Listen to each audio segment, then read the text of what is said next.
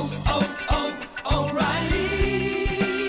You need parts? O'Reilly Auto Parts has parts. Need them fast? We've got fast. No matter what you need, we have thousands of professional parts people doing their part to make sure you have it. Product availability. Just one part that makes O'Reilly stand apart. The professional parts people. Oh, oh,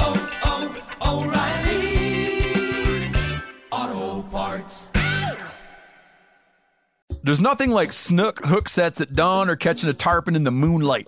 Find your next fishing trip made easy on fishingbooker.com and experience the magic of the Sunshine State or any other destination on your fishing bucket list. Book a blue water adventure in search of sailfish or go snapper fishing with the kids. With over 6,000 captains and trips to choose from, planning your next one just got a whole lot easier. Download the FishingBooker app on the Google Play or App Store or visit them online at fishingbooker.com to book your trip today. You ever get that feeling the walls closing in, the concrete jungle suffocating you? You crave some wide open spaces, the chance to connect with nature, maybe in a spot all your own. Well, head over to land.com. They've got ranches, forests, mountains, streams, you name it. Search by acreage. You can search by location. You can search by the kind of hunting and fishing you're dreaming of. Land.com. It is where the adventure begins. You're listening to the Sportsman's Nation Podcast Network brought to you by Go Wild. Now, the Go Wild app has added some really cool and exciting functionality to their app. And the first one I want to talk about is the Near Me function. And basically, what this does, it allows you to engage and connect with people in your area. You guys can talk about gear, you guys can talk about hunting areas, you guys can talk about what's going on in the woods. And it just allows the users to be more of a community and connect easier.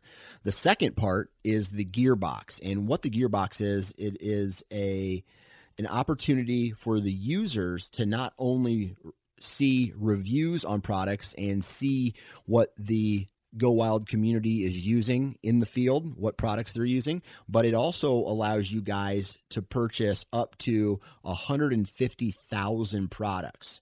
There's you, there's a shopping function on it.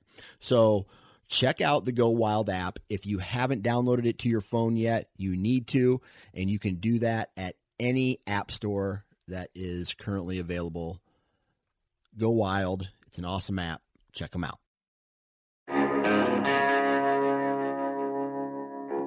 My name is Clay Newcomb, and I'm the host of the Bear Hunting Magazine podcast. I'll also be your host into the world of hunting the icon North American wilderness, the bear. We'll talk about tactics, gear, conservation, but we'll also bring you into some of the wildest country on the planet chasing bear.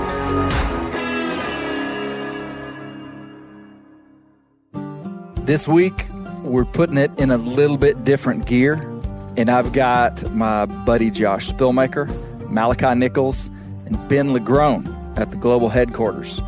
We have a pretty enlightening discussion about how Malachi gave me the stiff arm on going in partners on a boat. We talked about the Gary Newcomb Hunting School of Hard Knocks summer camp that Josh Spillmaker attended. And we talk about building family culture. Building family culture.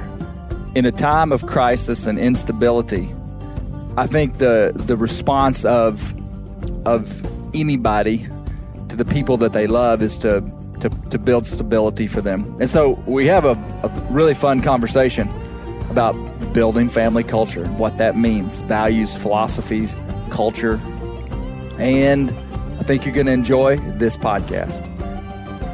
We just went to print with the July August issue of Bear Hunting Magazine. It is a great issue. A lot of great articles, some llama articles, some hound, a lot of hound stuff. Uh, we even teach people how to make some bear hide chaps. Anyway, check out Bear Hunting Magazine. You can subscribe to Bear Hunting Magazine, get it six times per year, mailed to your door. Incredible, incredible thing. Hey, hope you enjoy this podcast. We are at the Bear Hunting Magazine Global Headquarters. I think I know all of you have been here before. Yeah. Yes, at one time or another. This is Ben's first time on the podcast. though. Well, and Malachi's Yeah. first time. Yeah. Yeah. But not Josh's first time. Well, hey, we are uh we're at the Bear Hunting Magazine Global Headquarters. Do you got did you guys notice anything new in here? It kind of smells like mothballs. Okay. That is new. Is Yes. that is Yes. that snake deterrent? Um, It's I feel like the moths are trying to get to my bears. Okay, guys, it's a little more obvious than what you're feeling. the table. Table. The table. table. Look at that table. Fox hunting table. I love Look it. Look at that. This is like a this is like a card table. Yeah, that's cool. I bought this at an antique store, Okay. and it's it's a like a probably a two by two, two and a half by two and a half square table with fold out legs, and it's old. It's got to It be old. very old, and it has this beautiful old painting of a of a fox hunting scene, certainly from Europe, and it's like it's like got all these running walkers and these guys on horses. And uh, I like that this this lady's like bringing uh, her man some food here. You see that? I told Misty, I said, I mean, you, you know, you could bring me food while I was riding my mule if you wanted to. Are you going to put a thatched roof on your house? Too? thatch roof.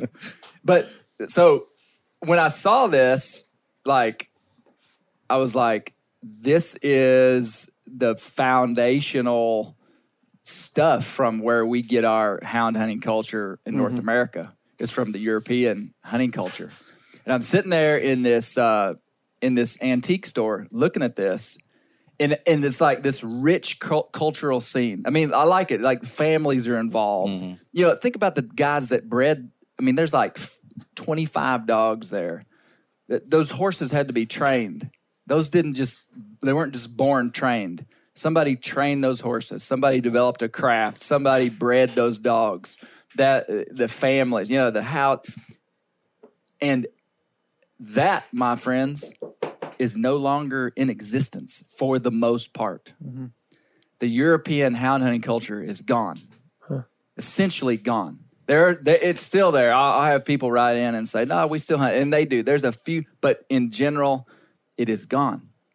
So, I came back, talked to Colby about it, told him what I saw, and uh, I went back and I bought this. And do you know what I'm going to do with? We're actually using it as a table here today. I got all my podcast stuff set up, set up on it. I it it looks like a picture frame though, doesn't it? Yeah. Like so, the uh-huh. tabletop looks like a Right. picture frame. I'm going to take the legs off of that thing mm-hmm. because I don't really need a table in here, even though it's kind of convenient. And I'm going to put it as a picture right above your head. Do you see that? So if the guys are looking up, right, right there Oh, real on the ceiling on the ceiling. of the loft here. So there's going to be a, a big painting of this European hound hunt on the ceiling, the Bear Hunting Magazine Global Headquarters. Now, why the ceiling? Oh, he teed me up. I didn't tell him. was like confused. He's like, why, why the ceiling? so that people walk in here and say, why is that painting on the ceiling? And I'm going to say, because they didn't guard the gate. Oh, hmm. They didn't guard the gate. yeah. the, th- that that scene is no longer on the earth. It's not on the flat wall. I got pictures all in here Yeah. of all this hunting, all this culture, all this life, all this shared experience.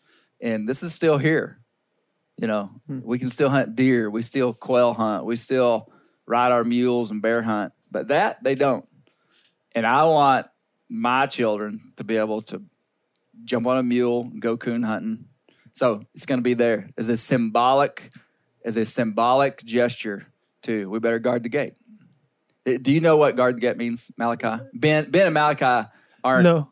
Okay. Explain, explain. Guard- essentially, guard the gate is a phrase that we use, Bear Hunting Magazine, to say that uh, the bear hunting is the entry point for the anti-hunting community to come into to the North American space of hunting. Like they're not after the quail hunters, they're not after the deer hunters, it's the bear hunters. And it's also the hound hunters. Like hound hunting is an easy narrative for people to twist and for someone to not understand. Right.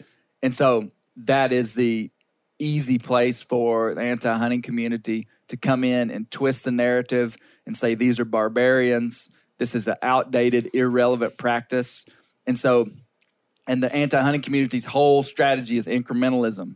Like they're picking off one thing at a time. So much so, like a frog in boiling water. You know, you don't realize it until you wake up and you're 70 and you can't do what you used to could do. And hmm. so it's a it's a it's a pretty big.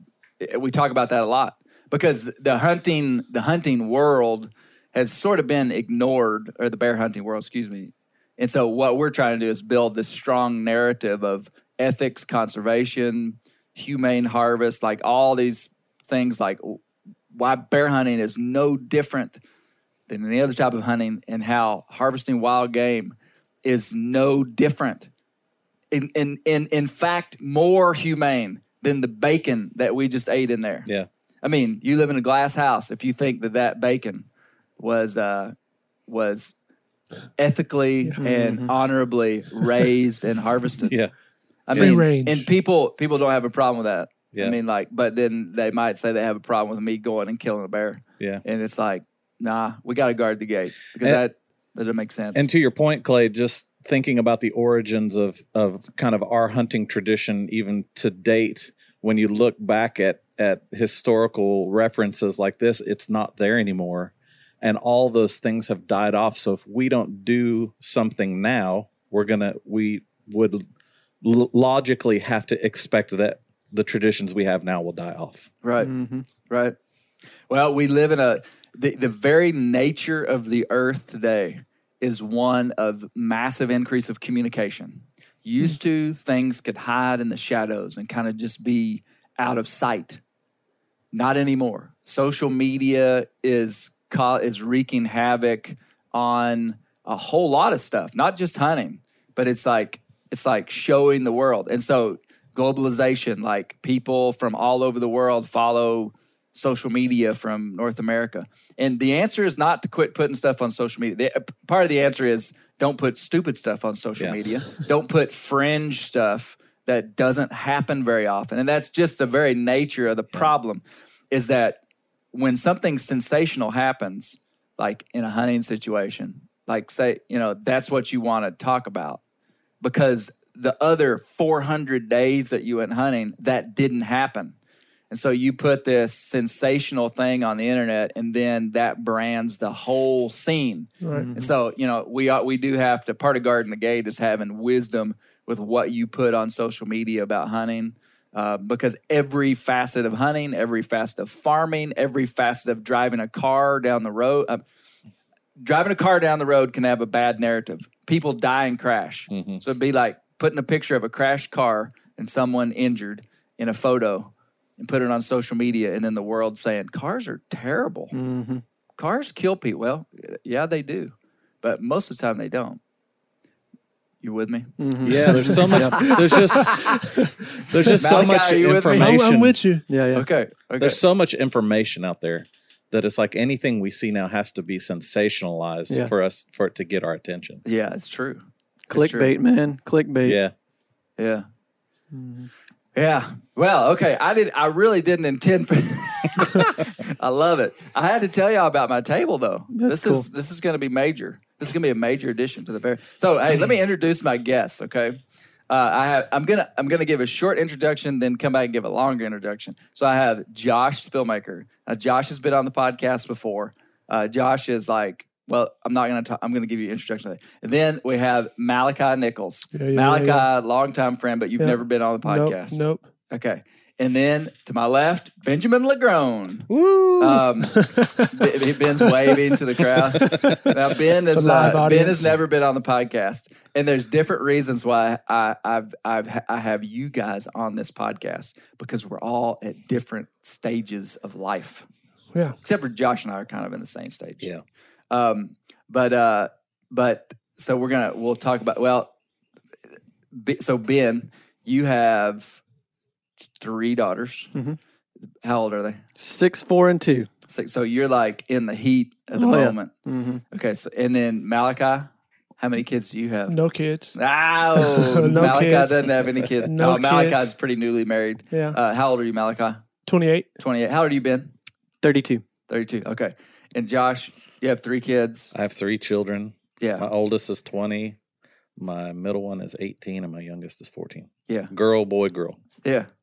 So what we're going to talk about today is is uh is building family culture. We may find a different phrase to use, but that's the way that I would describe it. So I wanted to I wanted to hear some stuff from the guy who is future casting of what with kids. But I mean, you're already building family culture. yeah, yeah. I I've mean, been I- married for about three and a half years. And Yeah, yeah, yeah. So you're not future casting, but you're you're building foundation Right. big time Yeah, yeah. for when you do have kids. Uh-huh. And then and then Ben is right in the heat of it. So just different stages. But before we do that, I wanted to I wanted to. So Josh, I don't think these guys know that you used to be the assistant. Uh, Assistant two. assistant to the editor of a small regional publication that I used I vaguely to remember put that. together. It was called the Arkansas Bear and Buck Journal. It was a very classy publication. Forgot about that. Oh, hey, man. listen. One day Two I was pages in the uh, journal. one day I was uh, I was I was d- building this magazine. I mean, it was I published the magazine. I mean, like I didn't have a boss, you know, and uh, we were going to print like that day or something, and I was like. It'd be funny to put Josh's name in there, so I put Josh's name in the. I put Josh's name in like the like right beneath mine, and our other buddy Jonathan Rose. Oh, I put, you know, Clay Newcomb, editor, publisher, Josh Spillmaker, Jonathan Rose, assistant editors. and then just went right down the line. Nobody ever said a I word I did about it. proofread a few articles back in my day. Did Yeah. you at least I don't hang know it that up? Jonathan Rose did. Did you hang up the journal at least? I in the think I still have some Well, of them. I, I mean, there's probably some right over there that have your name. Because once I did it, I never took it out. That's hilarious. you were, you were For how many years? Well, I, we produced it for five years. Yeah. You are now liable. That's Yeah, right. yeah, yeah. That's right. So if you get an email, you know why. Yeah. the yeah. opinions expressed in the Arkansas Bear and Buck Journal Yeah. do not reflect the opinions of Josh. so okay, so Josh and I have been longtime friends, and Josh, I was trying to find a way to describe you, and I, I've I've got it perfect. I mean, you know, because we're setting we're, we're we have to be conscious of the sphere that we're inside of, and like people that are listening to this, for the most part, are hunters for the most part. So Right, you know, I'm kind of right. introducing Sure. you as like the hunting Josh. Okay, hmm. Yeah. so here here here this this would be like on your resume Okay. there's only been one graduate of the Gary Newcomb Hunting School of Hard Knocks that graduated, Yes. and that would be me. Right. I'm the only one that Right. graduated. My brothers were both in the school. They didn't make it. They didn't make it. God love them. They're, they're um, but if I spent a few semesters. no, well, listen. If Gary Newcomb had had like a summer camp, if the Gary Newcomb School of Hunting Hard Knocks had had a summer camp, Yeah. You Yeah. would have gone to the summer Yep. camp and like got the shirt and like Yeah. went through it. Because so for Great like the better part of on and off for 20 years, Yeah. Josh has, you know, probably probably 14 of 20 years, Yeah. 15 of 20 years, we've gone down and hunted with my dad Yeah. Mm-hmm. down on public land in southwest Arkansas. Would you say that's about right? Yeah. So you uh you you, you have some Gary Newcomb paraphernalia. A, a, a significant portion of my hunting gear has come through Gary Newcomb, whether voluntarily or involuntarily. Your bow, my bow, you're uh, still sporting those uh Realtree camo those Realtree pants, camo pants that are half literally ripped up from the leg now. 1995. I stole his flashlight, his Streamlight flashlight, for about three years before I gave it back. Yeah, yeah. So, uh, so, but, but Josh and I have hunted together. On the podcast you were on before, we were talking about generational continuance. We were talking Yes. Mm-hmm. about raising kids. We told your famous story of killing the first day you bow hunted public land. You killed a deer. Yeah, I tried you- to keep it a secret from you, but you spotted the dime sized spot of blood on my boots from like two miles away Yeah. as you drove up to get me. Yeah. So I took we we won't go into the full story, but Josh killed a deer the first day he ever sat in a tree stand bow hunting. Well, and he drug he drags the early in the morning. It was Like before 10 minutes cell after phones. daylight. Heck, we didn't have cell phones or anything. So it's like he, you know, I was going to come pick him up at eleven, and so you know he killed this deer at like six forty five a.m. So he drags the deer out to the road and uh and goes to sleep off the road, kind of off the road. Yeah. Yeah, like by And the- he used it for a pillow and took about a two hour nap. That'd be nice. and he he wakes up and uh there are buzzards surrounding him. Oh wow. so these buzzards were like, Dang, Jackpot. we got a pretty big old boy and a deer. they were like, "Well, I don't know what happened there, but something happened. And so they landed and were like about probably to peck his eyeballs out Yep. when he woke up. Yep. And then you had turkeys walk by Yep. too. Yeah. So, It's yeah. a pretty exciting morning. So great. yeah, and then uh and we've had it on and off together. I mean, you've coon hunted with me. You've you've done quite a bit of stuff with me. Turkey hunting years. is always an enjoyable time. Yeah, David killed a turkey Yeah. with us, and we've turkey youth turkey hunted. Yeah, Mm-hmm. so we have, yeah, awesome. So in Malachi, you didn't know this, but um, uh, well, so Mal- Malachi, I, I'm gonna dial this in here in a minute. Here, so Malachi is an Arkansas licensed hunter. Oh yeah, it's real serious.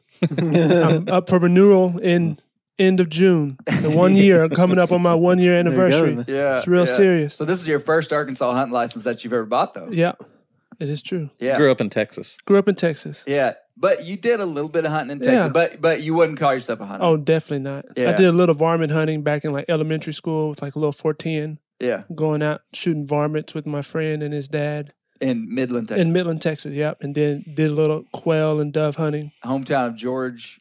Hometown W. of George Bush. W. W. Yep. W. I don't Yeah. think I knew that. hometown of George. See, his dad, uh, George H, did his oil business there, and that's how he got got his money. And then the son was I don't know if George W was born there, but I knew he went to elementary school there, and so that's how Midland got famous. How big is Midland? When I left Midland, it was about two hundred thousand. Now it's Oh, wow. close to about three or four hundred thousand. They had Wow. a Where are the big people they, coming from? they had a big oil boom, oil Wow. money. Yeah, back Oil when a couple of couple of years ago, maybe Midland was like the biggest producer in oil. Did No, you no, no, know that's it. that uh, I heard George H. W. Bush Uh-huh. say one time that the difference between him and George, wait, W. W. You talking about the dad or the son? okay, George W. is the son. The son. Yes. Yeah. George W. said the difference between him and his dad Uh huh. was Midland, Texas. Yeah. Because George W. was kind of like this, you know, kind of folksy, Uh-huh. kind of, you know, like I don't know, not he Country wasn't boy. yeah, country True, boy, true Texan, yeah. Uh-huh. yeah, kind of Texan, and and George H. Uh huh. was like a rich boy from Yeah. The north Yeah. somewhere. Yeah. A little yeah, more polished. Yeah. yeah, W. yeah. Yeah. Midland, Texas is my hometown. So I want to say to you though that you you're qualified to call yourself a hunter if you wanted to. And why is that? Because Well, I have because- the card. No, Because I've sh- I've shot. I mean, just you went hunting. Yeah. Okay. I mean, and uh, you've hunted with me. Yeah. We have coon hunted. Yeah. Yeah. Um, and uh, no, he bought his license because we we we were going to try to go duck hunting this Yeah. year, Uh huh. uh, but we it just didn't happen. Yeah. But uh, but uh, did y'all know that I tried to get Malachi to go in with me and buy a boat? hold on. Hold on. Hold on. hold on. Hold on. Hold on. That's why I wanted to publicly ask him why he didn't want to go in with me Hold on, and hold buy on, hold a on. boat. hold on, hold on, hold on. Let me, let, listeners, listeners, listen, listen to me. Clay and I were talking one day, and we were talking about we had fried some fish. We came over here and had a had a fish fry, and he was like, "Man, it's so nice to go out and catch fish, come back home and cook it." And it was like, "Yeah, let's do more fishing." Okay, so I'm thinking I'm gonna go get a fishing pole, and we're just gonna go out to the creek to do a little fishing. the next text message from Clay Newcomb. What do you think about going in on a boat? And I'm mean- thinking like, you just want to rent a boat or Yeah, and go out for the weekend? That escalated. and then he's like, "No, let's let's." I'm talking about buying the boat. It's like, oh, I just want some fishing poles and a couple of fish every once in a while. I don't want to Oh, buy a boat. You know how like when you have it, you're texting somebody and they like respond back, you know, like, hey man, what are you doing? Da, da, da, da, da. Go back and forth, back and forth, back and forth, and then you ask this question and there's like silence, and you're like, and, and for like the first five minutes, you're like, ah, he must have just set his phone down, and then after like 30 minutes, you're like, he probably went for a run, Or he- Yeah, yeah. and then after an hour, you're like. he's he he's not happy with what I said. Was it something I So said? when when so when when Ma- Malachi and I multiple times we fried fish together, and I can tell the man likes to fry fish. We kind of enjoy like cooking for our wives, doing that. Yeah. And so I'm like, all right, I got a friend. I got a friend that wants to catch fish, and so anyway, I messaged him. I was like, hey, you want to go out on a boat? It went from like zero to like a He- he- hundred real Clay quick. doesn't do anything small, man. Real quick. So anyway, okay. At least now I know why why you uh, stiff armed me. Um, it's in love though. but okay, the it offer still stands. Though. Okay. offer still stands. We do need to go fishing. Um, okay, Benjamin Lagrone, man. Okay, now Ben Ben has uh, you have a long history of hunting, but not real. I mean, you're not uh, super serious about it. Would you describe? How would you describe your hunting? I would say I, I was really serious growing up. I've just since I've had three little kids, and the Yeah, thought of yeah, trying yeah. to add that to my schedule is pretty daunting. but you so grew up in like yeah, deer camps and stuff with Oh, yeah. dad So I grew in up- Central Arkansas. mainly deer hunting. The second highest thing I did was probably duck hunting, but you know, did some squirrel, a little bit of turkey, quail, and all that. But yeah, we I grew up hunting in um, deep South Arkansas, and for most of my childhood, man, we had a pretty primitive camp. It was roughing it, and that made me pretty battle hardened, I think. And In a good way. in a good way. Like I knew what it I knew what it meant to sacrifice for the kill. I mean, I knew hunting was work, you know. Yeah. And you know, we scouted, we we we tended to the land like we did um it was hard work. And then I remember probably like maybe when I was a teenager, my dad was we kind of got tired of the primitive camp and we joined this membership of of it was a luxurious to, to our standards a luxurious deer camp. We're like this is awesome. Like you can actually go indoors. I mean our old camp it was like it was just like a lean-to. You we'd eat in you know around the fire. And uh and that was like the ritz man. And it was actually a a cool deal because it was a lease but there was somebody that owned some land and lived there all year long like real right next to the lease. That was really great because we leave our stuff and it was always safe and Uh, and they were always kind of like keeping their eyes open on um, how the deer are moving and stuff. And but that was most most of my most cherished childhood memories were deer hunting with my dad. And then in high school, my best friend started taking me duck hunting, and um, and I really loved that. Built a lot of great memories with um, him and his dad, who recently died of cancer a few years ago. And uh, but so that's one of my cherished memories with him was was duck hunting, and they duck hunted near Stuttgart, and it was just it was just a lot of fun. yeah. So you, you do have a you do have a rich history inside of hunting. Yeah, and it's it's uh it's interesting. Y- y'all may not know it as much but like south arkansas there's not as much public land. So there's the hunting lease culture is pretty strong. Like you Yep. got it and it's affordable. It's not Yep. like i mean there are certainly big leases down in south arkansas that are incredibly expensive like more expensive than you could imagine. Um, but i mean like a lot of leases that you know just a working man could afford to get into hmm um, and uh, so anyway, but like up here, you can't hardly find a hunting lease. Mhm. Like in Northwest Arkansas, if you were to say, if you were to ask me where a hunting lease you could join is, I I wouldn't know where to tell you to go. Uh, but it's probably because there's so much, there's quite a bit of public land around here, so people can go hunt public Yeah. land and do pretty do okay. Mhm. But uh, now, you know what I always say is that so in what's happening right now with the hunting world is that hunter recruitment is a massive, massive issue. So technology, transportation, the opportunity inside of a prosperous nation, opportunity just gives people so many options for what they do with their spare time. And for 99% of people, hunting is an option for what to do when they have spare time. And uh, and prosperity creates options. And uh, and so what has happened, you know, the, the peak hunting numbers in the United States were in the early 1980s. And I think we had like 16 million hunters. but the population was like 225 million people. So that was like I can't remember the p- percentage. Somebody could do the math, um, but essentially 16, 18 percent. something like that. And so like that's actually a pretty No, fair no. number. That's About wrong. half that. yeah. Listeners, that's wrong. Yeah, it's half that. Okay, somewhere around 10 Yeah, percent, wasn't it? below Eight- ten eight- percent. Yeah. 18%.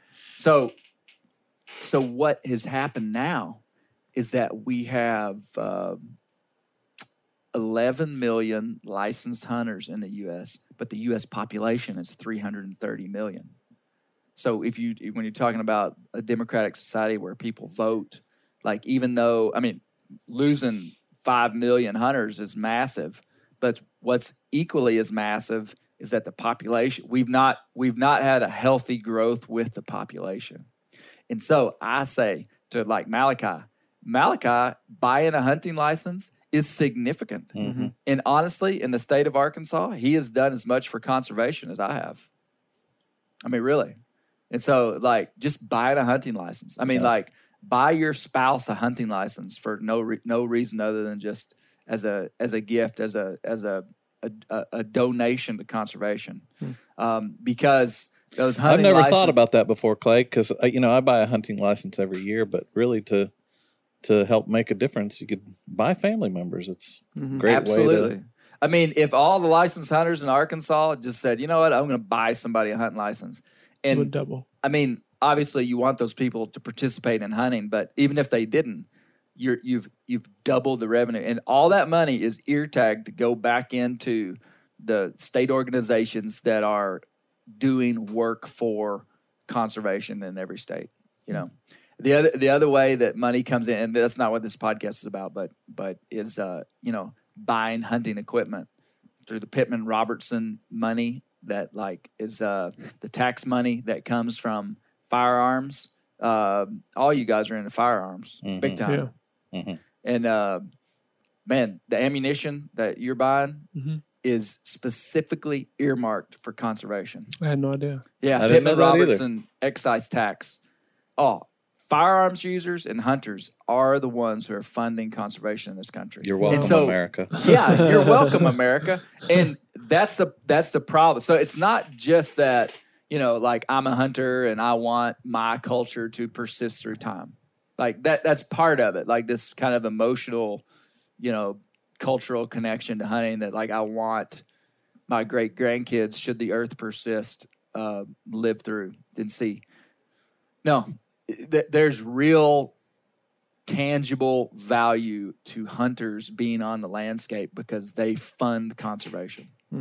So less hunters means less wild places, means less wildlife, and that's that's kind of a hard pill for some people to understand. But that's not why we're here, though, boys. Um, what I want to talk about is, man, unprecedented times we live in. Is it not? Yeah. Say that again. absolutely unprecedented times and the you know and we're, we're talking about the coronavirus we're talking about just the political instability we're talking about i mean the the chaos of riots and looting and we're not going to get into the details of that but to me what i want to do and i think the base level instinct of pretty much any family any person any any head of home you know husband wife is going to want to do is stabilize their families inside of times of instability Yeah. i mean that whether you are i don't care where you're from. That is the innate desire of parents of families whether you're religious whether you're not religious whether you live in china whether you live in new zealand whether you live in the united states whether you live in the urban center of new york city whether you live in newton county arkansas you have this innate desire to stabilize your family. And times of crisis times of instability shaking shake that. And people could be like ah, i'm not shaken by this. You are a little Yeah. bit. I mean like i mean has my life really been affected? I mean like we've eaten just as much food probably more. We've uh i mean like we've not like cinch down the financial belt. I mean, Right. I figure we probably. I mean, it, like life has been pretty normal for us, so that's not what I'm talking about. I'm not saying you're starved out of food or, but life is different.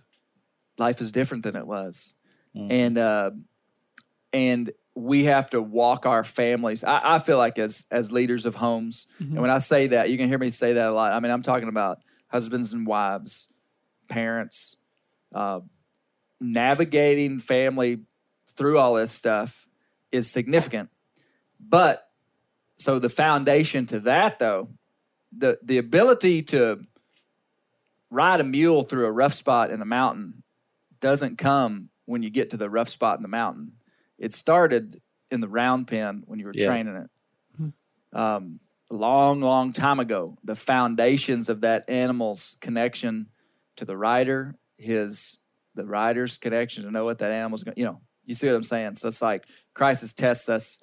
All this tests us. So what we're talking about is building family culture, building family culture, and all you guys. I respect every all of you for the way that you have built your families, and I think nobody's doing everything right.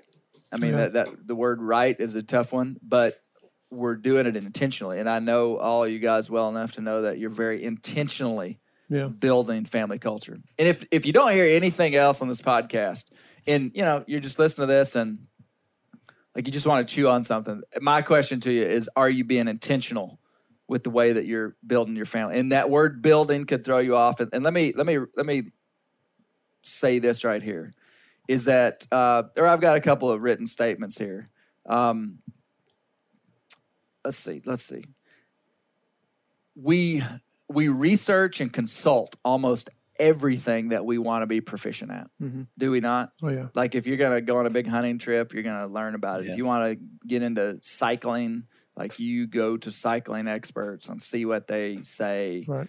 Um, but m- with family stuff, a lot of times people are really isolated.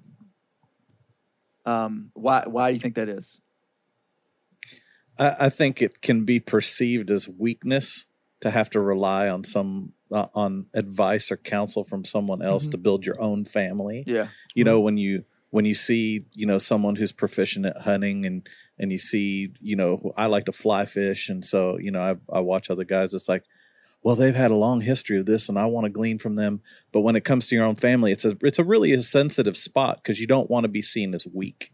Yeah. Mm-hmm. Or there's there's the other side of you you you get isolated because you don't want to build like mom and dad, or you Yeah. don't want to follow their pattern. Yeah. And so it's I'm gonna do it on my own. I'm gonna find my own way. And so it's it's almost a comparison of I don't want to do that, so I'm gonna do it my own way. Yeah. And that can that can make you isolated. Yeah, I think, uh, and I think we as people a lot of times are insecure, and and to open ourselves up for somebody else's input, that's pretty vulnerable, Yeah. and it you ha- it takes time of doing that a lot that you learn the value of it, Yeah. and yeah. you're like, man, the more I open up my life to input, the better my life gets. The more I learn, the more my the better my marriage gets. And so I remember even early on um, in my marriage, and then same with early on when I first had kids, like maybe like the first time I kind of like went to some went to maybe one of you guys or you know uh, people older than me that have been married longer, had kids longer. I remember it was almost like, you know, what are they going to say? And like, Yeah, yeah. what if I'm doing everything wrong? And yeah. and- what if I'm invalidated Yeah. by what they say? yeah, exactly. Yeah. And then every time that I did go to people wiser than me, I always got two things. I always got number one, they related to me. I've never had an issue in my family or marriage. Somebody was like, "You struggle with that? Oh my gosh! Like, Yeah. you're, you're a terrible person. Like, you have a marital struggle? Are you serious?" It's like everything. It's almost like my friends would like fill in the sentence. Oh yeah, and I bet you said this after you did that. Yep, that's it. and then I bet you felt like this. And, yeah, and uh, so that was one. It, it- that right there is comforting, Yeah. and it right, shows you that it's safe. And then the second because thing, you're looking at somebody that you you perceive has made it through that, and you're Yeah. like, well, they're okay, Yeah. and they had this problem. Mm-hmm. Yeah, And then the second thing is I've always had, and I've always from that received an alternative perspective that I didn't have before. yes, And it's like every single time I learned that I can't do this on my own, you know. And I know we're I'm jumping right into all this, but like that's one thing I learned with with building my family is like there ain't no way I can do this on my own. So all and that that's not weakness. Exactly, exactly. So I think it's it's like this double edged sword. It's like we're kind of insecure, but we kind of want to do it on our own. But at the same time, that's really hard. So we ended up just kind of feel we. I think people either just feel like a failure, or they just kind of build up. They kind of just say, "Well, this is how I am, and this is the way my family's going to be forever." Not really getting to experience what could be better. Yeah. I think it's a pretty American cultural thing to be really independent with your family. Mhm. I mean, just uh, you know, cultures cultures are built based upon national history. Yep.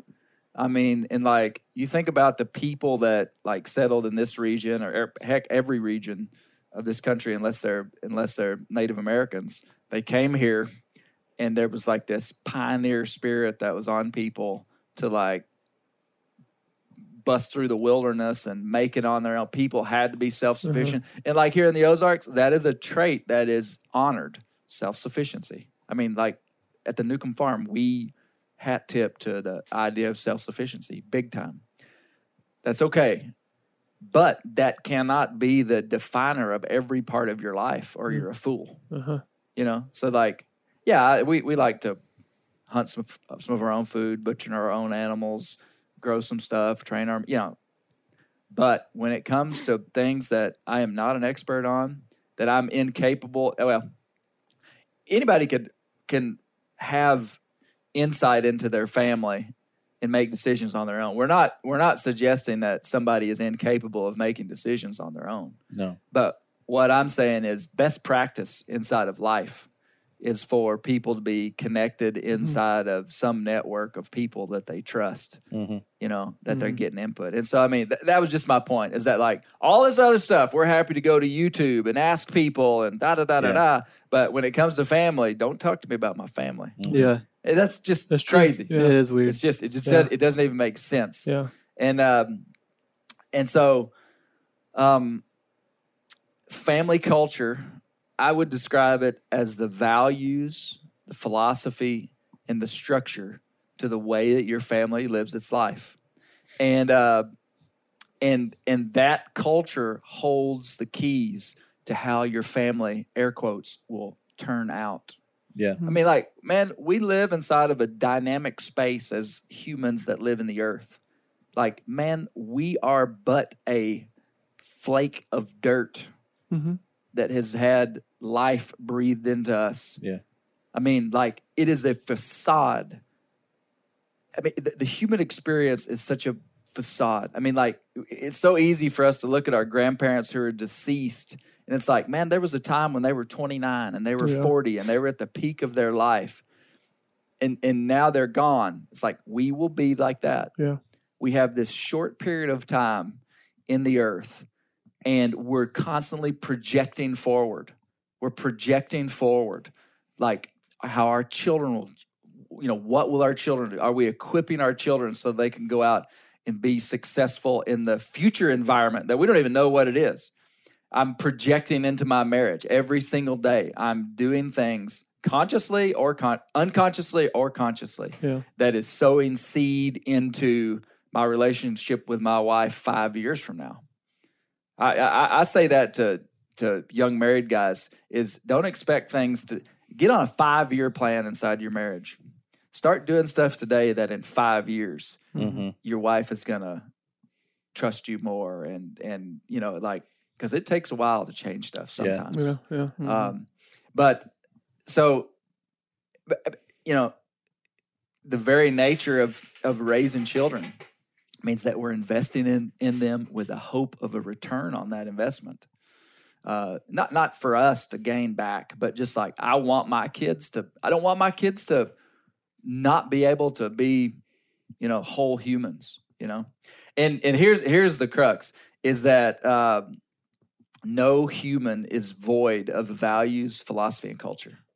Like, so everyone has values and everyone displays those values. And every human life creates a vacuum that's filled with a value system. So you could be like, I don't have a value system. I don't want to have a value system. Well, you just told me your value system. Mm. Yeah. I mean, really, there, a human life creates a space Yeah. that has it's it has no option but to be filled with values, culture, and philosophy for life. Uh-huh.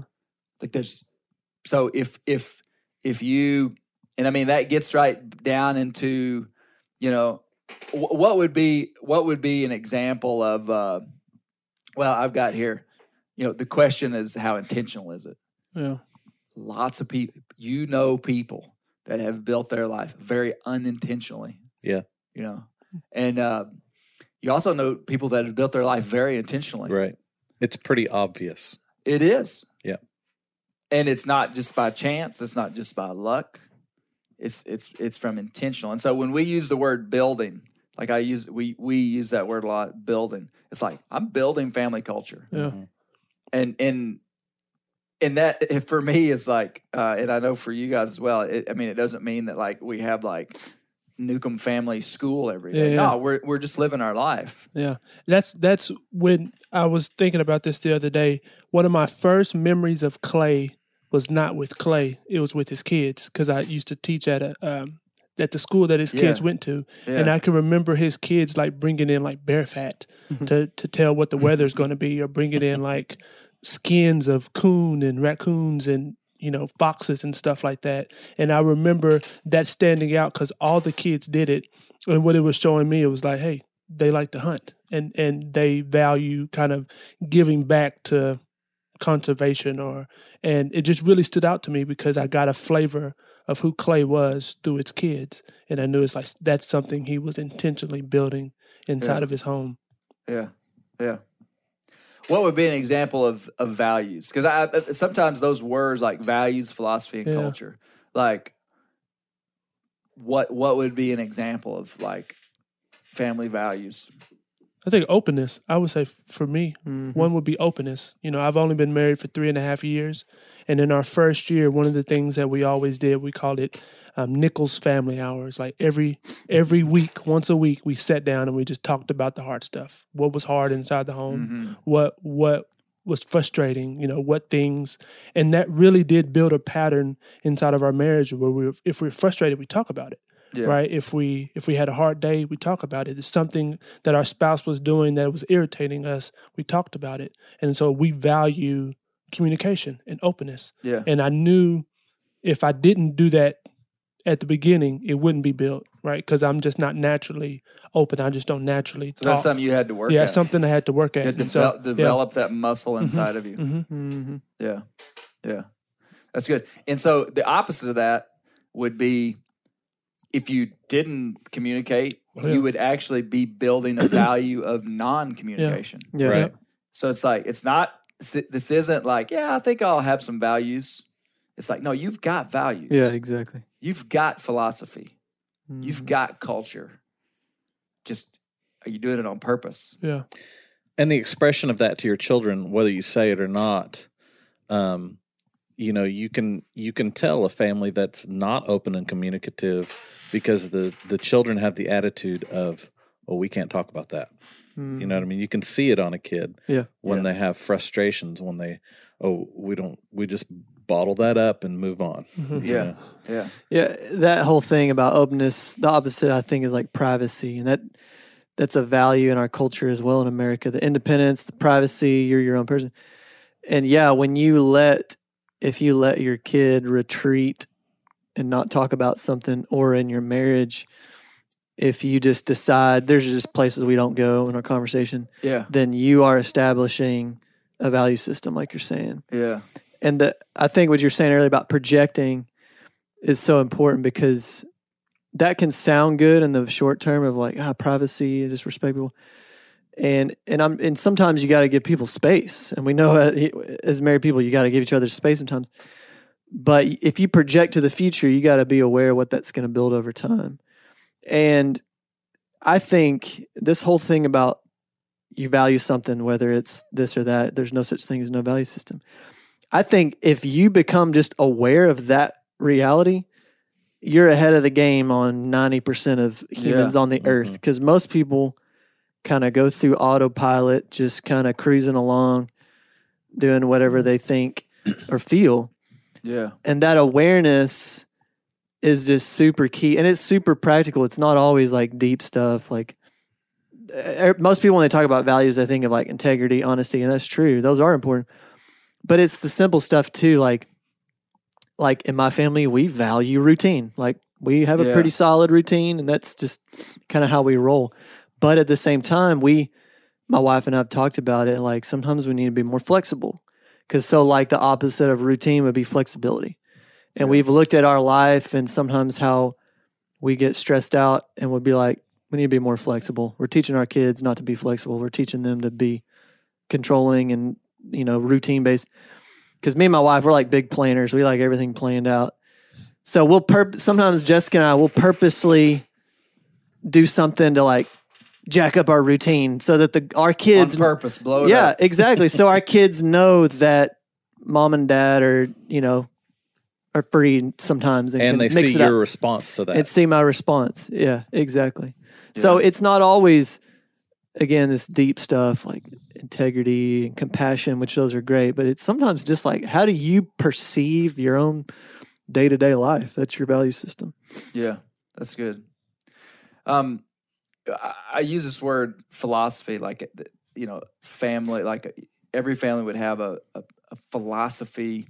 Um, I'm trying to define what that would be, and I, I thought of an example. Like, you know, we have a philosophy that uh, short-term gain for long-term, sh- excuse me, short-term sacrifice for long-term gain. I mean, it's a, it's a that's a philosophy yeah. that it's like, yeah, you can, you got to clean your room, you got to do this, and then you can go do this.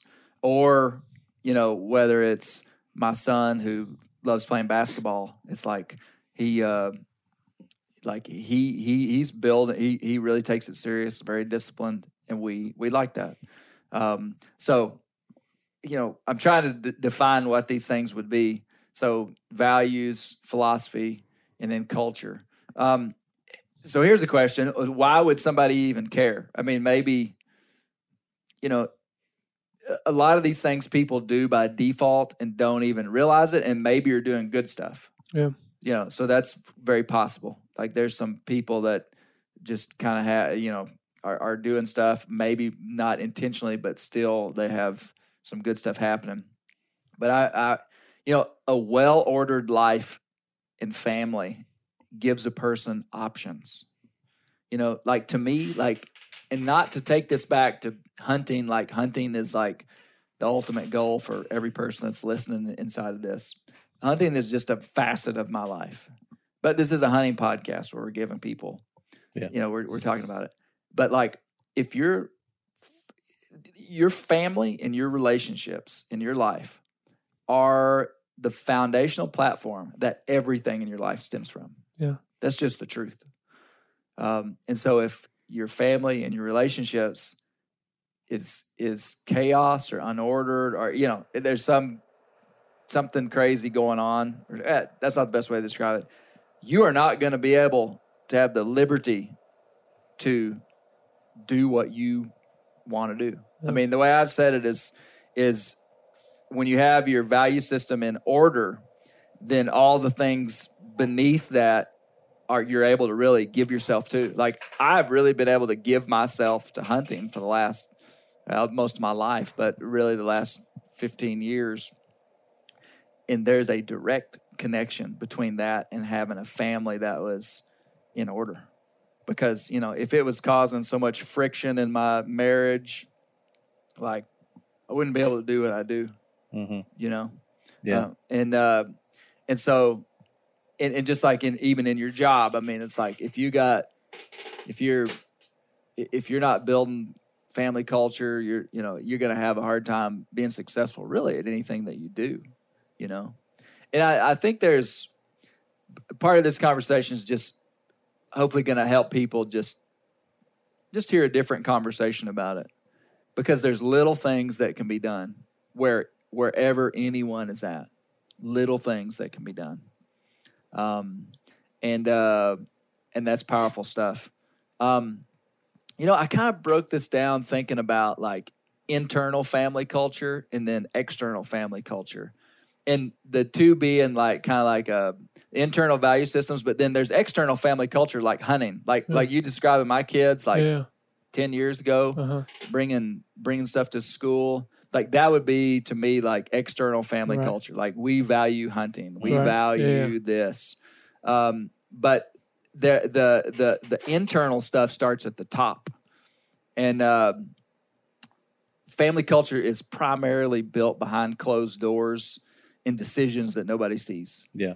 I love that about life is that there's some things that you cannot you can't fake, you know.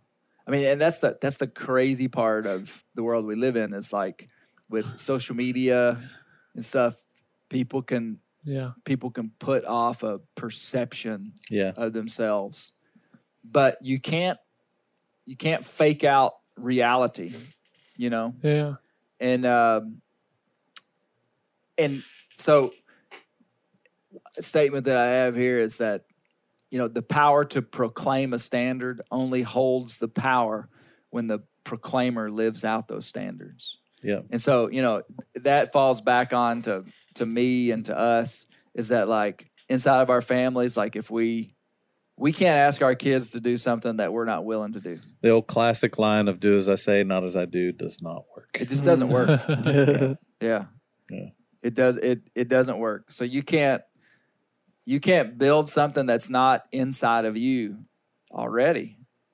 You know? And so that's that's where the personal responsibility of all this is cool because you know, we can clean up our own selves, you know. Mm-hmm. It really, it really is the entry point, Clay. I mean, that's the and the entry point for a value system is through whoever leads it, and so your value system is not going to be built by your children. It's not going to be built accurately through your wife. It's going to be built through you as the head of your home. Uh, it- you know, and that's and that's the way we've we've uh, we've done it in our houses. You know, I've got to have enough sight to say this is what my family needs and this is what my wife needs, and then you know my wife christy and i we we work really closely together to partner and produce to produce things in our children's lives and that doesn't happen without us identifying it you know what do we want to build in our home because if we can't write it down it's not going to be built right. If we can't articulate it it's not going to be built right. So as we talk and as we think of of systematic ways to implement those things in our family and in our kids and you know for us to say what's important what do we want for our children where were the shortcomings in our own lives where we want to invest in our kids to give them something better and i think probably if you've listened to this podcast this far in you have that same desire is to give your your children something What do you want to better. say to all the guys that aren't listening anymore? but you you probably have a desire to give your children something even better than you had and so you know i think that that identification of those things and then implementing it in your own life to give your children something to model. Kids need some they, kids are imitators you know? Yep. what they see is what they do.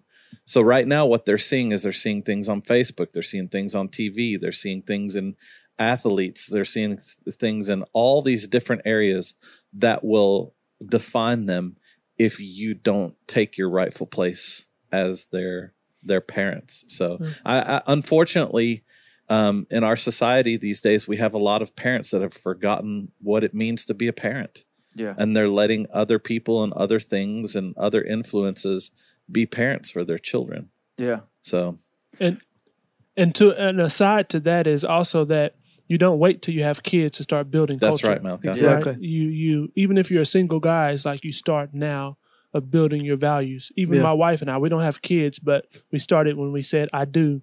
Yeah. Building values that we want to be transferred into our children. And it starts now. It's, it's it doesn't it doesn't hurt if you've never thought about it and you have kids. Start today. right? Yeah. And Yeah. but it, absolutely. you have to have i like what josh said it's us it's my wife and i you sit down and and that's one thing that we've tried to build inside of our home is the aspect of team right? Yeah. We're we're not competing against each other. Right. I'm not counting the how many times you're washing the dishes.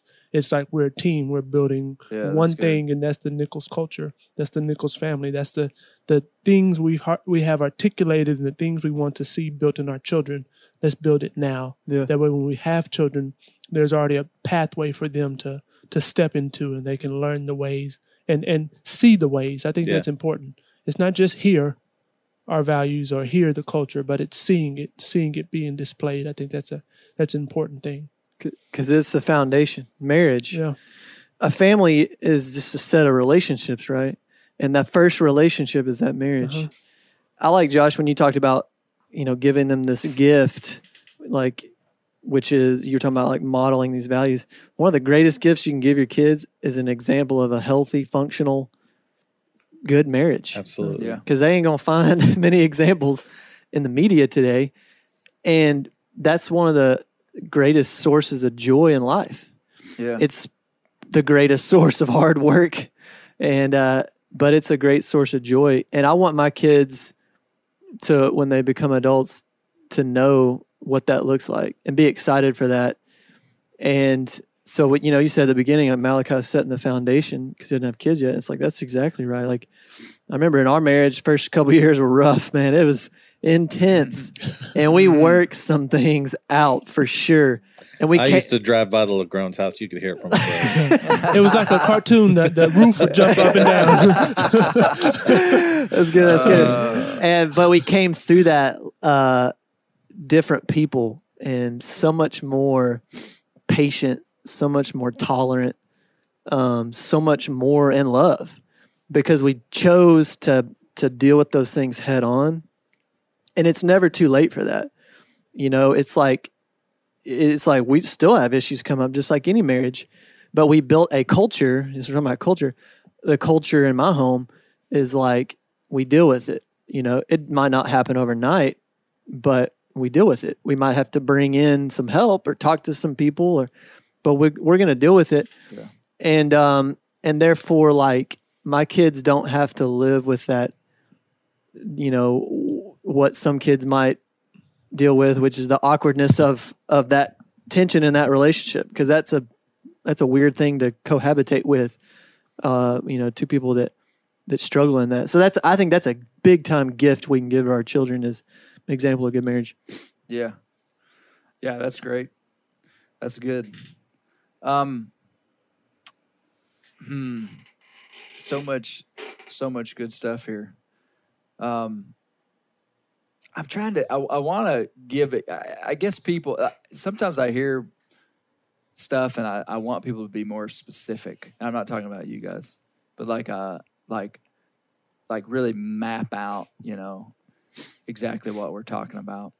Uh, you know, what is family culture?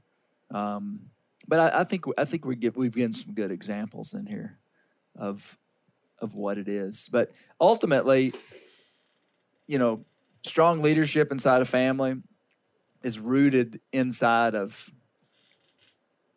rooted inside of a balanced person that really loves the people that mm-hmm. they're close to. Mm-hmm. You know, like and I- is willing to sacrifice for them. yeah, Yeah. I feel like the the you know my kids are getting older. My oldest daughter's eighteen, and uh, and I, I I couldn't be more proud of the the human that she is. And uh, man, if there's one thing that I could say is that relationship with your kids, authentic relationship with them is so powerful, and that's what has that's what has made you know my kids and not they're they're not perfect. We're working with all of them on different stuff all the time. So don't don't hear me say that they're perfect. But just that relationship and that relationship means we can talk about anything. We do talk about anything. There's nothing that's off the table and that didn't start when they were 14. That started when they were 3 Yeah. you know that they had a healthy view of who we were they had a healthy view of our love for them um, and we made plenty of mistakes. Man that's the beautiful thing about it 'cause you can make mm-hmm. a lot of mistakes uh, in in in your kids and your family still work out right if things are built in such because relationship is very robust. Mm-hmm. Real human relationship is robust. Mm-hmm. Like, man, even anthropologically, like from a like you know, human culture started as these like bands of nomadic people. The bands of nomadic people that were successful. And if we take it right back down to biology, um, biological biological success means that you produce viable offspring. Okay, you produce children that are able then to reproduce. If we're just talking like biological success, well, the people that knew how to leverage community relationships were the ones that were biologically successful. Stragglers were picked off by wolves. Yeah. I mean, literally. Yeah, yeah. um, there was um there there's all this study about like uh, the traits that have made people like biologically successful. But I, I I just say all that to say, um, well, I've lost my train of thought. Doggone it, I was getting into the anthropology of it all. I, I, I was drifting back He- to the Bering got- Strait. Got in the weeds and got tripped up. Yeah, I was I was in the Bering Strait, imagining the Crossing people over. crossing over. But no, no, no. Uh, just it's it's deep inside of us to want to connect uh-huh. to community. Yeah. Yeah. You know, it's deep inside. Like to leverage the strength of human relationships is is powerful. And I always say this, man.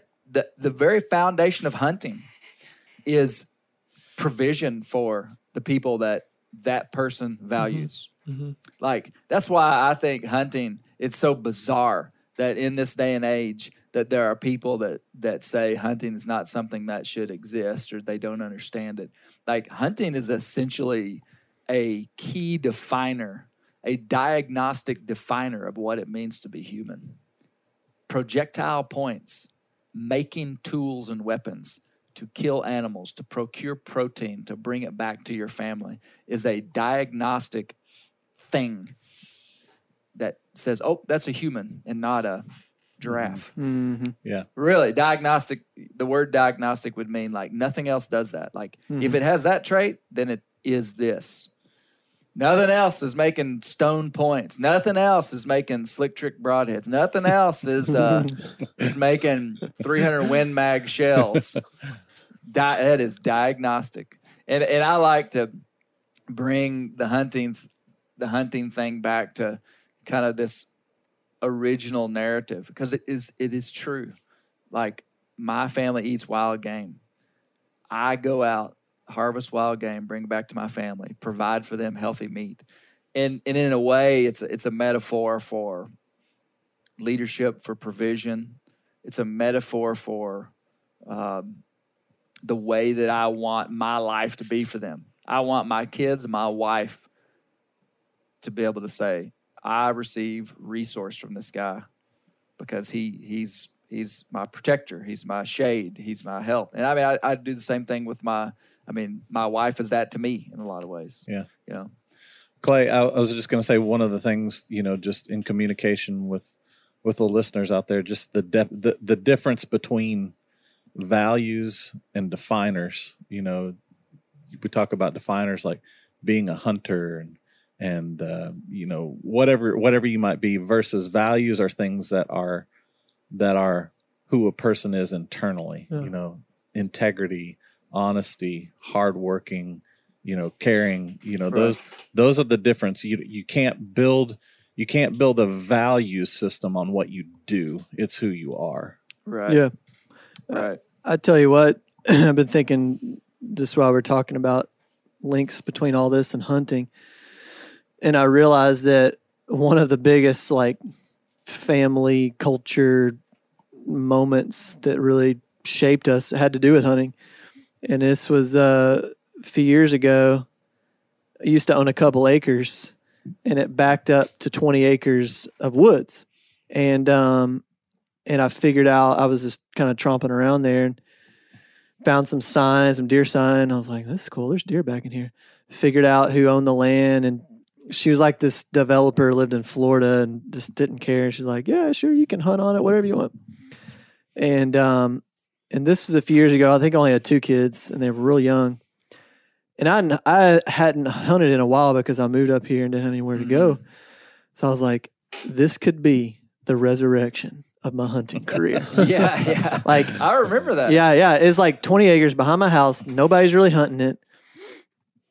So I was like, I'll put the up. resurrection. the resurrection hunting career. So I put a game camera up, and lo and behold, there were two bucks regularly through there. One of them was very large. Both of them were shooters. One of them was very large. And I was like, "Holy cow!" got a got an automatic feeder up there. Started getting started tracking it more regularly because I did have limited time, just working and taking care of kids. And I started investing more and more time out there. And when I say it's close, I mean this where I was going to put up the stand. I mean, it's probably just like 300 yards from my house or less. And um, so I was getting all ready to go. And then uh, hunting season was about to start. And I was talking to my wife about it. She's real uneasy about it, of kind of like, yeah, I guess I'll like watch the kids during those mornings and, and evenings all the time. Because she get, hadn't probably eaten much wild game either, had she, at that time? no, she wasn't a huge fan of it. Okay. but she knew it was important to me, you know, and so like she she let she let me go in a sense, but I I, I remember, um, I just remember when it was finally time to like sit on the stand and go out there and hunt. It just felt off, man. It Mm. just felt it felt off. It felt like like man, this I know this seems it seemed like destiny. You know, the land, the buck. I mean, it was like perfect. Everything was perfect. And it, for plenty of guys and families, that might have been perfect, you know, but something felt off. And I remember going, I remember coming back and just telling her, I was, and she's like, Aren't you going to hunt? It's like, I was like, I don't know. I don't, it just feels off. I don't know if this is the season for me.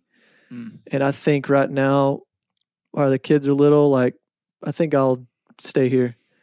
And it was like this massive weight off of her lifted. She was like, "Oh my gosh, I'm so glad that you did that," um, and it it meant so much to her. And it wasn't even like I was doing it just for her. It was like it just felt off. I can't describe right, it. right. And that sacrifice, which was a sacrifice at first, it hurt. It was like, golly, because you know, I, I, was I was so close Right. it what was a sacrifice turned into being a reward because I I've built so many great memories with my kids and there was never this from what was right for me was not trying to like two time it like Yeah. I'm gonna try to like fit in the time with the girls and get to my hunting in it's just like it's not the season for it and and I know someday it will be and I know Yeah. someday that will be right and my, my oldest daughter I've already got her interested in hunting she's like she's about ready to go she's already into fishing and stuff Yeah. I'm really excited um, and that'll be a whole different dynamic because it's it's building memories. Well, that's that short term sacrifice Exactly. for long term gain. exactly Like, you know, there'll be a time when it's right. And I'm really glad you brought that up because people need to understand timing. You Yeah. know, like like people like especially people that are inside of like social media, Instagram. I mean, you're gonna see you're gonna see all these people posting all this stuff that they're doing, and you just think, oh, it's the time. You know, you, I got to get out there. Got to get out there. Got to get out there. yeah Man, there. I didn't hunt like I hunt now uh, when I was at Ben's stage. Yeah. I didn't, and it, that's the that's the difficulty of social media or comparison. Mhm. Uh, you know, of like, and, and and that's where families can get messed up, and that's where you know I don't ever want like my my influence to get people to do something, which I'm constantly trying to get people to hunt. Like that's what I do. Mm-hmm. But I don't people have to take it and then put it back up against their life and say, does this fit? And everybody has a different amount that it fits. And so when Malachi Nichols felt the Clay Newcomb push against his family, he to was get like, a boat. No, we ain't getting a boat. It is true. it is true, and I think and I think that kind of brings up if you're looking for a tool of how you could build culture inside of your family. It's what Ben said of like he talked to his wife and a, a weight was released. And inside of my my life is like a, a tool to know is this the way to go? Is communicating with my wife. Yeah. If like are we in Oh, agreement? so Lindsay was the one that said no. I'm throwing my papers in here. like are we in Talk to her. agreement in, in building Yeah, this and, and this is direction so i think that's a to to combat the media and the thing that is trying to push you and pull you to go in a certain direction. It's ha- Yeah. is is your team is your your home unit in Yeah. agreement is this is the way we should go, and I think that's a that's a powerful tool to to to navigate Absolutely. building life and, And you know- navigate timing. you use and that's a good i'm glad you said that word you use different things to build family culture you, you use like we could use i use hunting as a tool to build values inside my family i use hunting as a mechanism to build relationship with them i mean i spend a ton of time with my kids hunting and in hunting related stuff if if they were doing other activities we would not spend the arm's reach time together that we do. So it's like I'm using that as a tool. Yeah. And so I mean, you just got to see if it fits. Is this a tool to really build something into my family? And uh, I've said this before. Like, there's this narrative in the hunting community. You know, you take your kid hunting, and and you you're gonna have this like great kid. That's not true. Mhm. Hunting is not gonna save your kid. No. Uh, if you have a really strong relationship with your kid and you use hunting as a vehicle for human relationship, then yes, you're it's going to help your kid, and and that's what I've that's what I've tried to do, and uh, and and people can do that with a lot of different stuff, but uh, you know, for this context, we're talking about we're talking about some hunting, but uh, using it as a tool. Yeah, I was thinking about th- this whole thing of sacrifice too, and and uh, talking with our spouses now because I've I've really shown Jessica like I'll sacrifice anything for my family. Like if I was to go to her and be like, "Hey, so and so wants me wants to go hunting that weekend," you know, what do you think? She'd be like, "Go, man!" It's like she wants to share in that joy because I'm not always trying to do that. Exactly. You know, she trusts my heart and that I'm thinking of her first you Yeah. know. And on that note, I went hunting with my dad last fall and killed the biggest buck of my life. So it just kind of worked out. Yes, you did. so uh, hey, she likes wild game now, though, doesn't she? she's it's she's slowly acquiring it. Okay, okay, okay, okay. she's slowly acquiring. it. Yeah, yeah, Maybe don't start her out with possum. Maybe not. yeah. I'll just say Does there's Christy, Christy Yeah. likes deer meat. Yeah. We we use deer meat for everything. Yeah. Fajitas, chili. Lindsay's cool with uh Yeah, most of our, I would say, all of my wild game eating has happened at the Newcomb farm, right. and that is a true statement. yeah. And all of her wild game eating has happened at the Newcomb farm, and we have been And we have liked we're- it. We still come back. Yeah, you do. Yeah. Yeah. Yeah. Good. Well, um I think I've said what I wanted to say. I mean, I just want people if if if they don't remember anything or well, what are we what are we going to say to all the guys that aren't listening anymore? Oh, we can talk bad about them because they're not listening. They think they got it all figured out. I'll see you in five years. No, no, no. We, you know, the time. Usually on this podcast, we're talking to experts about hunting, like, and that's what we like to talk about. That's what this context is designed for. But it just seems like with all the stuff going on, it was time to have a little bit more serious podcast. And if nothing else, just build your family intentionally.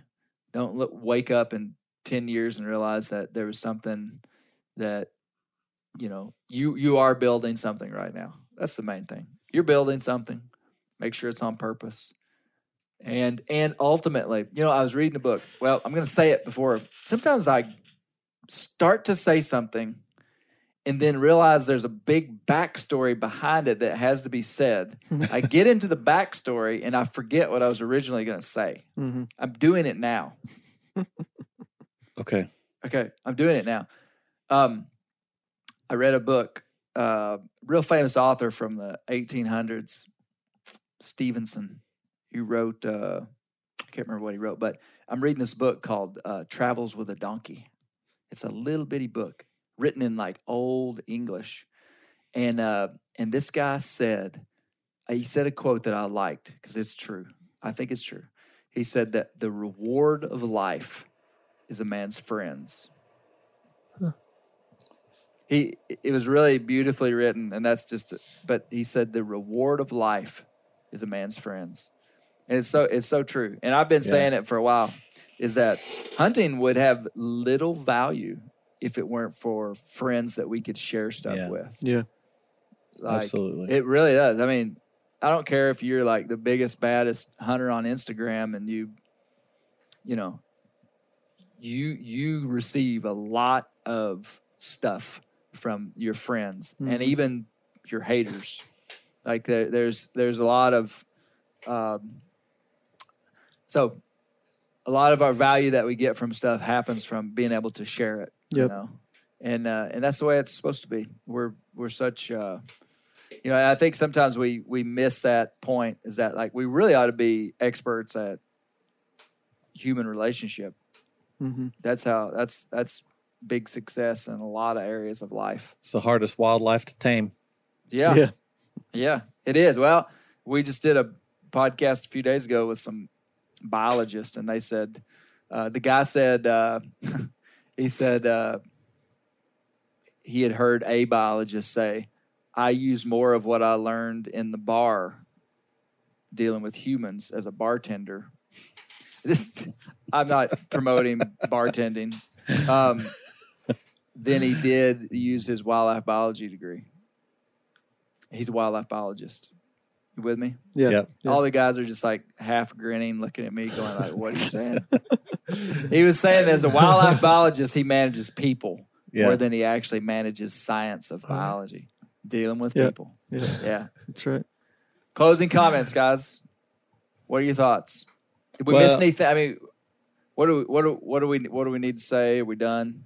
Uh, I think I think we want to. What I want to communicate is just you know, you're not alone. You know, you need people, Yeah. and uh, the the great thing is is that is that experience is something that that someone can share. You know, you, it's not just something that you have that you can't give away. And I think I think that that uh, we've had some good experience. We've made some bad decisions, but we've made some good decisions too.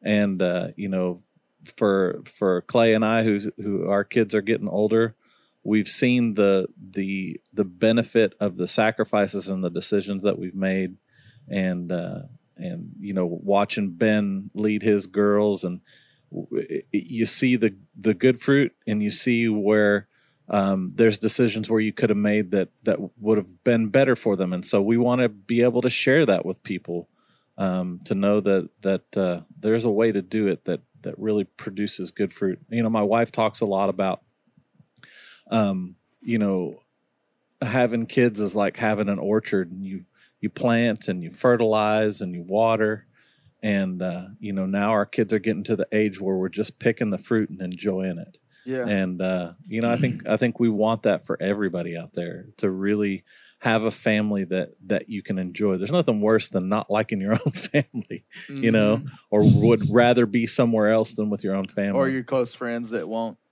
go in with a, on a boat. yeah, yeah, yeah, yeah. yeah nobody wants a friend like that but uh, yeah anyway it's worth it the investment is worth it it's the best investment you can make Yeah. Closing thought. Yeah, I, I just to, I was thinking about how when people think talk about parenting, a lot of times the focus is on not just parenting but culture. The focus is on like behavior, Yeah. and I think what I want to say is that you are the family culture. It starts with you. Yeah. Yeah, I'm saying you to like everybody, like and me. It starts there, and before you can expect, because the when you start, especially with small kids, you're like, how in the world do I get them to stop screaming their head off? You know, you're like all these behaviors you want to fix. It's like, well, start with you and what you got to deal with, and and I know that, um, and I shared this analogy with you the other day, but I just bought a puppy recently. He's a registered Brittany, beautiful dog. I'm really proud of him. Started training him. It's, I'm not making him a bird dog. I'm just training him as a family pet. And I've trained dogs before. Why didn't you get a squirrel dog? huh? Why didn't you get a squirrel dog? I've interact. Carry on. I'm Yeah, just yeah, kidding. Don't I've want been to hurt your making, uh, feelings. I've been making uh, Instagram posts about family pets. Go ahead. I. I was actually going to bring him in here, but I thought he'd pee in your office, so I didn't want to do that. I thought about bringing him. He's sitting at home alone right now. But anyway, um, so I've trained dogs before, and it back I, I, when I was younger, and I remember it was all about how do I get them to do blank? How do I get them to do that? But it was all about the behavior. And I was sharing you with this you sharing this with you the other day of how it's like now that I've parented, it's like my perspective's totally different toward the dog. Like all I've been doing is is like communicating to him that I care about him and that I'm his authority figure. Yeah. Almost just like, can I get this dog to know me and respect me? And it's just totally different. And it's like, and it's made the training easier because there's already a relationship. And that's why dogs, I mm-hmm. love dogs, is because they, they're relational with humans so much more than other pets. But I was like, golly, that's just like with my kids. Like, I don't actually, it, to me, it's not really a, as important of this, their behavior as much as like, do they know my heart? Yeah.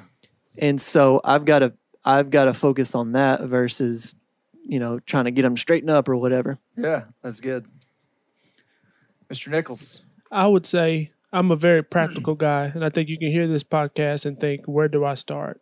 Right, and you try to maybe take a big bite of I'm going to build family culture. I think it's just mm-hmm. starting just one decision. Like, what Yeah. do you mm-hmm. value, and and focus on that for the next two months. It's like if you want to value communication, focus on being more communicative with your wife and with your children. Right, if you mm-hmm. want to if you want to value being having a, a servant's heart and serve people, focus on that for for the next month or two months. It's, it's not a, taking a big chunk of life and let me build family culture and family values, but it's just make one right decision each Yeah. day. Make the next right decision. Make Yeah. the next right decision, and then you'll wake up ten years from now and you realize you've built something. Yeah. Right, and mm-hmm. We as humans are naturally designed to build something, but Yeah. it takes one step at a time. Yeah. That's good. Great. Well, thanks, guys. Thanks a ton. Appreciate Thanks for it. having us. Yeah, Hey. I just want to say too, you really know how to how to treat a podcast guest too with that breakfast this morning. Yeah. Oh, Do you yeah, treat all your podcast guests that way? No. Oh wow. Special. All Special. past podcast guests Don't are, tell 'em. are like breakfast was included. What? Yeah. no, no, don't tell him. Don't tell them. All right, guys. Man, I'm trying to think. There was something I was going to. Uh, that's it. We're done. Keep the wild places wild because that's where the bears live.